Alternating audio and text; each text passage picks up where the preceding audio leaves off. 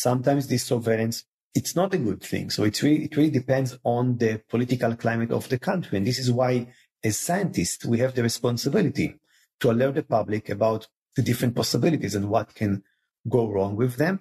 This is a special time. There are many, many genomes in sequences in uh, databases that are pretty open. But I think, see, even since the Golden State Killer case was closed, some of them have been shut off or have been disconnected from police activities. You know, do you see more guardrails being put in place either in the last decade or maybe in the coming decades? I think we start to see from policymakers putting some frameworks and policies how to use these databases. For instance, there was an interim policy by the Department of Justice.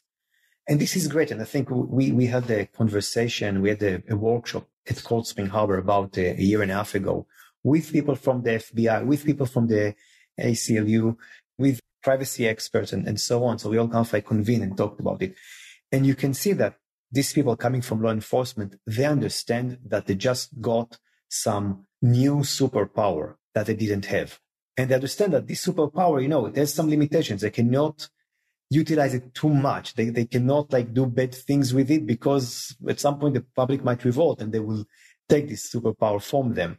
So I, I was very pleased to see how deeply they think about it and they tried in this policy to create kind of like some checks and balances. Now it's, it's imperfect. Of course, it's very initial policy, but it was very good to see that they started planning ahead and thinking how to limit and, and just to utilize it for special cases.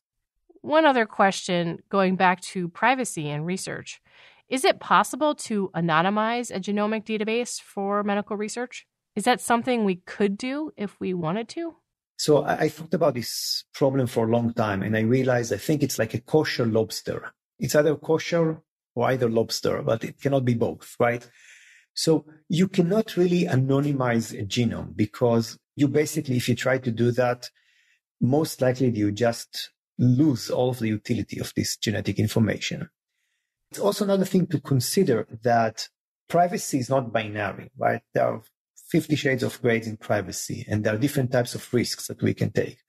I think the conversation should not be about how to protect the privacy of research participants, but really to create trust relationships with them.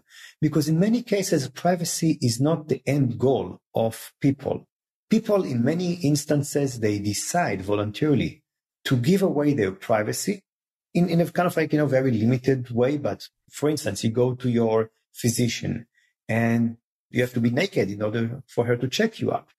So you give some of your privacy for that but you know it's for your own benefit. So if we can develop these trust relationships between